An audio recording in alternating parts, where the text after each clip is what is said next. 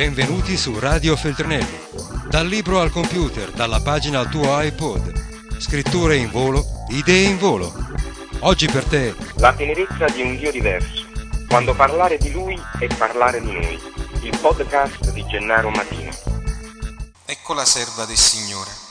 Avvenga per me come ha stabilito quello che ha detto la tua parola. È la Vergine credente cioè la Vergine che così esprime e dichiara la sua fede, dove per fede c'è il duplice atteggiamento dell'abbandono totale a colui che chiama, che invita, e dell'apertura libera, incondizionata all'avvento di Dio nella propria esistenza. Da un lato io ti dico di sì al tuo sì, e dall'altro sono pronta a fare in modo che questo sì, come un seme nella terra della mia vita, possa fruttare, fruttificare.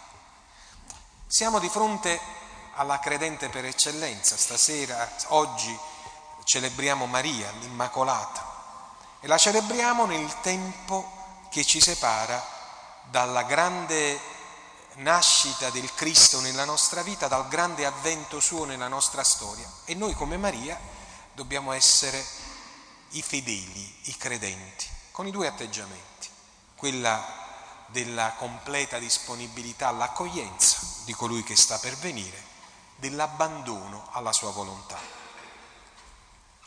Abbandono e accoglienza. Si compie in me secondo il tuo volere. E siccome San Paolo prima, Francesco dopo, d'Assisi dice che nella volontà di Dio è nostra pace, il credente è l'uomo pacificato. Non ho detto che è l'uomo senza travaglio, senza timori, senza difficoltà, no, no, anche Maria nell'affrontare la prova a cui la invita l'angelo sa di dover rischiare.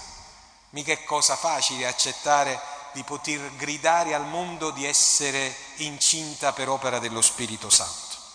Mica è un fatto assodato che Giuseppe la crederà, anzi non la crederà affatto. Mica è così scontato che Giacchino ed Anna, i suoi genitori, diranno che è così andata come lei racconterà. Di lì a poco il rischio è la lapidazione, perché una donna incinta, senza eh, eh, paternità sicura, è una donna adultera e di lì a poco il rischio è la lapidazione. Maria sa di rischiare, ha timore, ma è la donna credente, si abbandona e si rende disponibile. Così noi sappiamo che la vita può presentarci delle difficoltà, le pene stanno ogni giorno sul nostro percorso, ma sappiamo anche che quell'abbandono e quella disponibilità come Maria, entrando nella volontà di Dio, ci pacifica, siamo pacificati, cioè in altri termini non una pace come assenza di conflitto, ma un conflitto diverso. Tant'è vero che Gesù dice chi accetta la mia parola mica pensa di non ricevere una spada, un fuoco. Io ho portato un fuoco e come vorrei che già fosse acceso. Non è una pacificazione come assenza di eh, lotta, di impegno, no, no, è pacificazione come armonia di chi sa di aver fatto tutto quello che era giusto fare di essersi abbandonato nelle mani della più preziosa delle verità, sa di essere in ragione di Dio protetto dalla sua presenza e sa che siccome la vita, tutta la vita, è volontà di Dio come volontà di bene, si abbandona e dice nella tua parola Signore io getterò la rete.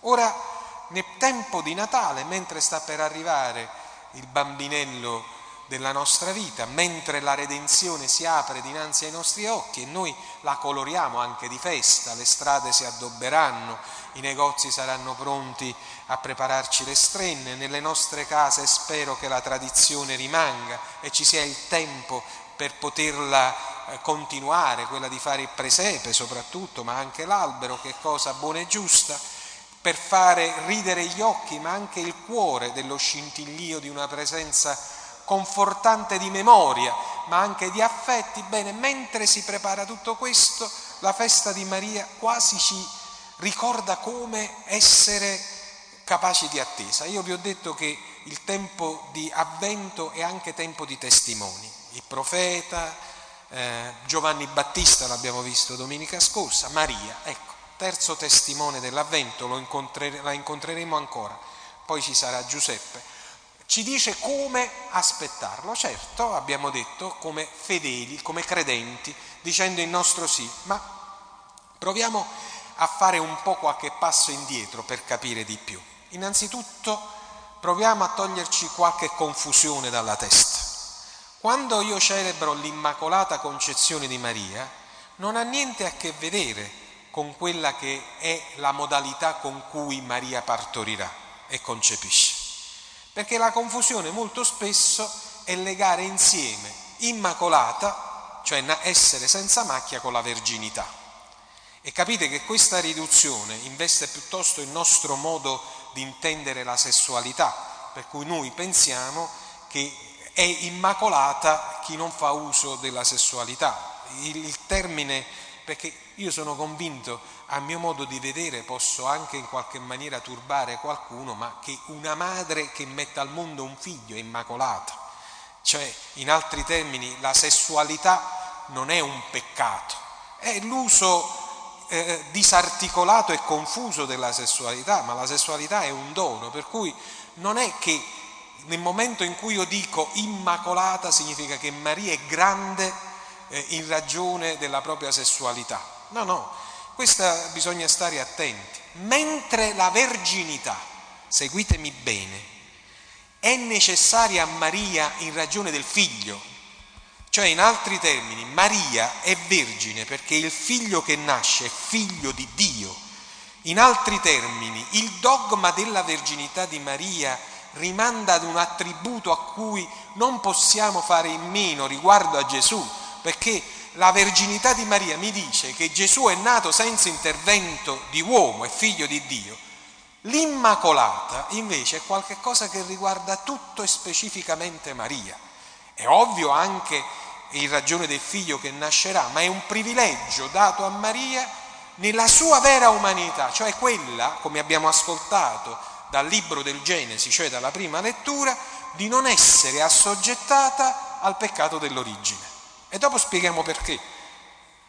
È qualcosa che riguarda lei, è il primo dei passaggi nel momento stesso in cui l'origine del mondo ha il proprio corso e proprio divenire e all'origine c'è un peccato, un turbamento, c'è la libertà dell'uomo che decide, Adamo, Eva, di voltare le spalle a Dio e di creare le condizioni del disagio lontano dal paradiso, in quel momento stesso Dio dice, io porrò inimicizia, parlando del serpente, cioè del male, del limite, della lontananza, della morte, io pongo inimicizia, è la promessa, tra te e la donna, tra la tua stirpe e la sua stirpe. È la profezia di un giorno in cui una donna partorirà una stirpe capace di schiacciare la testa al serpente. E quando io vedo la Madonna e la sua stirpe che schiaccia il serpente, io immagino che se è vero che in origine, grazie o a causa del peccato, è venuta la morte nella nostra vita, il dolore, lo schiacciare la testa al serpente dal punto di vista iconico, dal punto di vista dell'immagine e del contenuto significa che grazie al sì di Maria, grazie alla sua libertà è potuto venire nel nostro mondo la verità di Cristo, la sua parola, la sua vita che ha schiacciato la testa alla morte, a tutte le morti. Allora, il giorno dell'Immacolata io celebro l'inizio nello stesso tempo del peccato, ma anche l'inizio del perdono. E così nel giorno dell'Immacolata io celebro la libertà dell'uomo nella sua vera essenza, nella sua vera natura, perché Maria fa vedere in se stesso, anzi è Dio che fa vedere in Maria, quello che poi farà in tutti quanti noi, e cioè ci renderà liberi dalla morte, ci renderà immacolati. Avete sentito Paolo nella seconda lettura che dice? Voi siete, grazie al Figlio, immacolati. Lui vi ha pensati dall'origine del mondo perché possiate essere immacolati. Allora, proviamo a tirare qualche somma. Eh?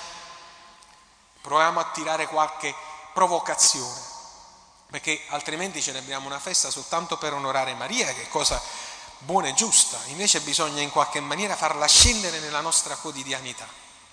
Maria ha detto il suo sì e lo ha detto per la libertà del suo cuore, ha rischiato in quel sì che ha detto. Il Signore l'aveva scelto perché potesse essere la madre, ha rischiato la sua vita. Per questo tutte le generazioni la chiameranno beata. Figliolini miei, la parola beata significa felici. Mi sembra che oggi la parola di Dio mi dica, se tu rischi di dire con la tua vita sia Dio, rischi di essere felice. E mi pare che un regalo più bello di questo a Natale non ce lo possiamo fare. Rischiare la felicità. Dicendo sì a Dio. Dicendo sì a Lui. Nella nostra vita, nella nostra quotidianità. Io mi rendo conto che da oggi incominceranno un sacco eh, di, di, di, pensieri per preparare Natale, le feste, le cose. Sono cose che fanno pur piacere perché in fondo in fondo a volte portano anche tristezza perché non ci stanno le persone che vorremmo che ci fossero in questo periodo, perché gli affetti, i ricordi eh, si investono in questo, ci investono in questo periodo.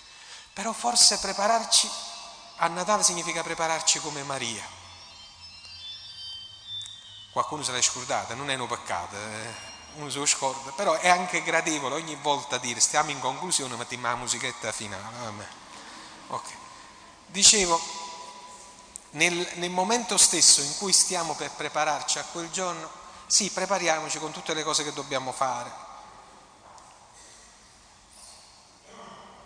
Però posso essere proprio, cioè senza, senza che però mi, mi fraintendete. Però Natale non c'è da stressare. Eh, non ci deve stressare Natale. Eh, scusate. E per non stressarci bisogna che noi diamo l'autentico valore a Natale. Eh? Se poi uno deve aspettare Natale come una condanna e non come un'opportunità, e io che capisco di quello che ha fatto Maria? Io vorrei vedervi sorridere un poco in più, figliolini miei. Io vorrei che questo, in questo Natale, in ragione dell'accoglienza a Maria, diventassimo davvero un dono. Sì, dobbiamo fare le cose, eh, facciamole perché fa bene, eccetera. Ma non è che dobbiamo pensare già da adesso, non vedo loro che passa Natale. Eh. Natale deve essere un'opportunità, una risorsa, una possibilità di incontro, deve essere una capacità di crescere e come Maria incominciare a saper dire il nostro sì.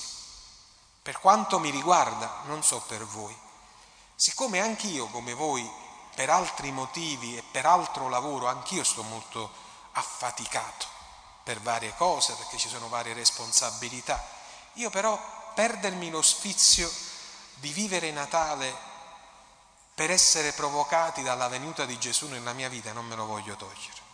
Per cui tutte le cose che stanno intorno saranno pure importanti, ma sono relative rispetto al mio rapporto con Gesù, al mio sentire Lui nella mia vita. Tutto il resto è importante, ma il mio rapporto con Lui io non lo voglio perdere e non mi voglio lasciare turbare da tutto il resto, dal tran tran di ogni giorno, dalle scadenze che bisogna realizzare, dagli obiettivi che uno si è prefigurato dal punto di vista materiale, dal successo che bisogna realizzare.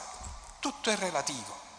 Maria l'aveva capito e per questo aveva rischiato e rischiando è diventata beata, la più grande delle beate. E ma io voglio stare poco qualche giorno in Natale e sentirmi felice del Natale, al di là di tutti i problemi, tutte le difficoltà. Beh, allora facciamo le cose che dobbiamo fare, ma facciamo un necessario. Non necessariamente dobbiamo fare al di là delle nostre forze, non conviene perché poi tanto non viene manco apprezzato. Proviamo a fare le cose giuste, le cose necessarie e non perdiamo per il superfluo quello che è essenziale. E siccome l'essenziale è che Gesù viene nella nostra vita, facciamo in modo che come Maria, dicendogli sì, lo facciamo nascere e non lo facciamo morire nelle nostre case, nella nostra testa, nelle nostre azioni.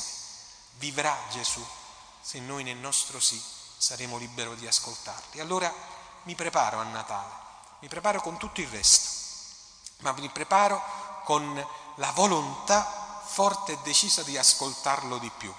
Che ne dite? E concludo, che ne diciamo insieme se a sera prima di andarci a coricare troviamo un poco di spazio in più per pregare? Che ne dite se tra tanti rumori di una giornata che non finisce mai, che prolunghiamo sempre di più, che non portiamo mai a termine, perché è una, è una giornata che si prolunga all'infinito, e poi dopo diciamo che siamo stanchi, proviamo a fare ogni tanto un po' di silenzio con noi stessi e a sentire di più un poco i nostri pensieri e il nostro cuore, che proviamo? Perché non proviamo ogni tanto a dire a Lui, Signore io sono qua, fa di me secondo il tuo progetto e più che forzare la mano a Dio, lasciamo fare a Dio nella nostra vita e abbandonandoci troveremo forse la risposta che ancora ci manca abbandonandoci. Sì, il cuore oltre l'ostacolo per ogni cosa, bene, ma forse dopo che abbiamo fatto tutto quello che dobbiamo fare, dobbiamo prendere il cuore come Maria, metterlo nelle mani di Dio e dire, in tua volontà te domine è nostra pace. Radio Feltrinelli, tieni la mente a sveglia, non smettere di leggere, resta collegato a questo podcast.